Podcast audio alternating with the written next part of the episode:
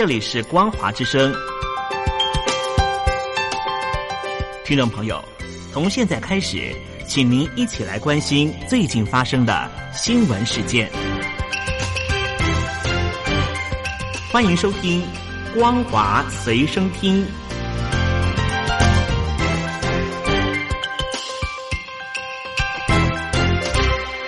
大陆的听众朋友您好，欢迎您收听这节光华随身听，我是东山林。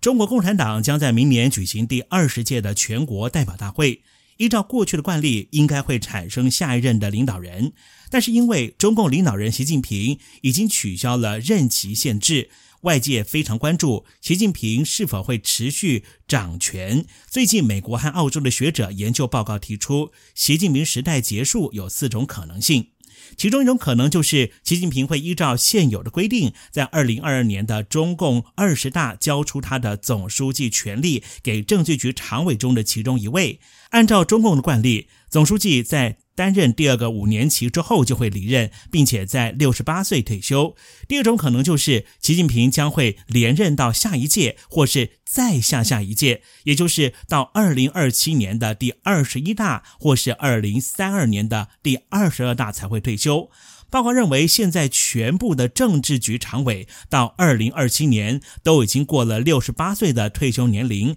因此，任何可能的接班人几乎必须在二零二二年的二十大上被指定进入领导高层，并且必须是在六十三岁以下。第三种可能就是中国高层的精英向习近平发出挑战，或是发生军事或是政治上的政变。报告分析，阴谋推翻习近平和他领导的政府，并不是狂热分子的产物。过去，习近平就有在谈话中提到破坏和分裂党以及政治阴谋活动。第四种可能就是习近平意外死亡或是丧失能力。如果发生这种情况的话，将会导致于中共的权力真空，将会引发重大的政治局内斗。而习近平丧失能力，甚至比死亡带来的后果更加危险。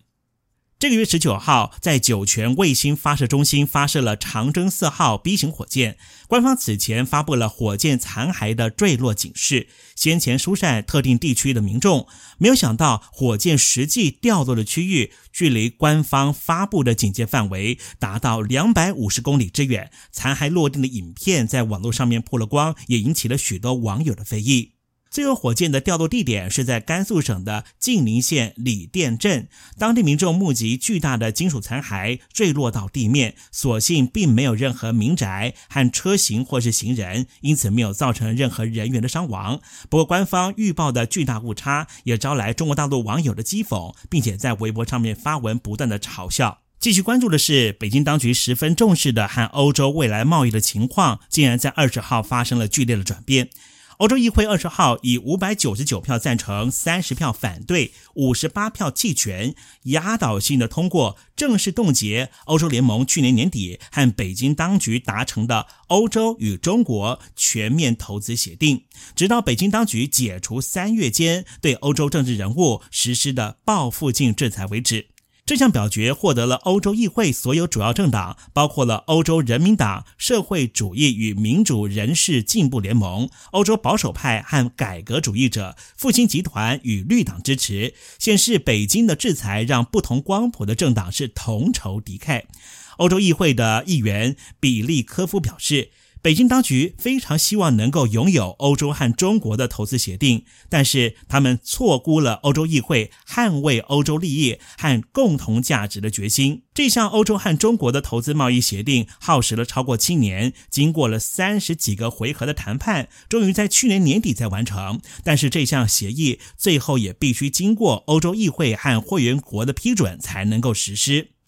对于这样的结果，香港南华早报指出，这项议案的内容显示，冻结欧洲和中国投资协定是一整套反击中国在人权和政治问题上面的决议之一。欧洲联盟希望能够重新确认基本自由、言论自由、学术自由、捍卫人权的议题，绝对不会在欧洲和中国关系中打折扣。欧洲议会未来也会积极，而且不会停止谴责北京当局在侵犯中国人权以及违反国际法的行径。美军的伯克级飞弹驱逐舰克蒂斯韦伯号十八号通过了台湾海峡之后，二十号就开进了南海自由航行。共军怒骂美军已经侵犯到中国的主权，并且声称已经对美军警告驱离。随后，美军发表了声明，驳斥了中方的说法，表示柯蒂斯韦伯号并没有被共军驱逐到任何一个国家的领土里面。美国第七舰队发表声明，强调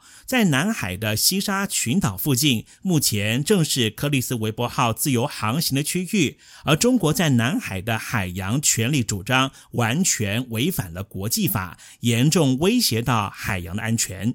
第七舰队强调，共军声称克里斯韦伯号当天被驱离的说法根本就是错误的。克里斯韦伯号没有被驱逐到任何地方。共军的声明是中国一系列扭曲美国海事行动的证明。中国的行为和美国遵守国际法的立场，和美国建立一个自由开放印太地区的愿景形成鲜明的对比。最近，北京有件事情引起了在北太平洋进行渔捞业的远洋渔船的业者非常的不满。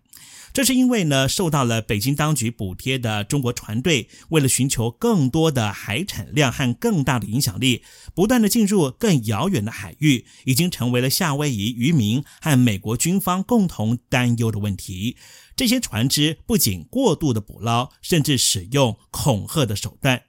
有越来越多的中国船只进到了夏威夷群岛的附近海域。夏威夷的捕捞业者的协会执行长金马就指出，这些船有时候是捕鱼，有时候是在东太平洋航行，有时候似乎只是停在海面上，行踪非常的诡异，而且是越来越靠近。执行长金马表示。中国渔船往往比夏威夷的渔船大了许多，将夏威夷的船队赶到尾鱼的捕捞区，而夏威夷的渔民也表示，中国船只在他们的船只附近会极尽挑衅之能事。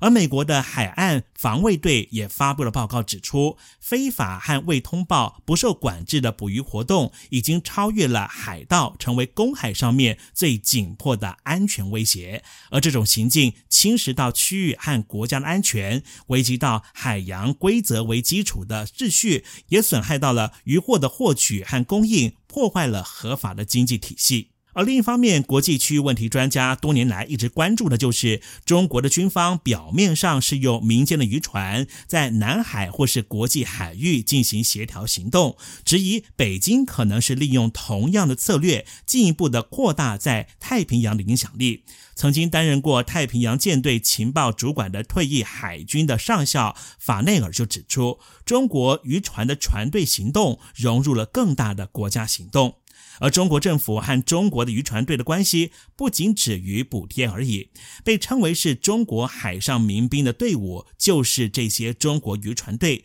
悬挂中国国旗的渔船似乎一直都在为中国的海军进行侦查，常常在有主权争议的海域进行监视，有时候还会和邻国的船只发生正面冲突。根据英国《金融时报》的独家报道指出。美国官员透露，为了避免中国的疫苗外交趁虚而入，美国总统拜登近期将会宣布，下个月底之前将会支援国际总计八千万支的新冠状病毒的疫苗，并且以拉丁美洲作为优先。赠予的国家近期公开表示不排斥与台湾断交以取得中国疫苗的洪都拉斯，也确定将会在美国的受赠名单之列。而在过程之中，也得到了中华民国台湾的外交官在美国的华府进行穿梭，才会得到这样的结果。最近在中国大陆的微博社群发现了妇女随访员要求社群中已婚女子赶快呈报自己最后一次的月经时间，这在海内外引起了热议。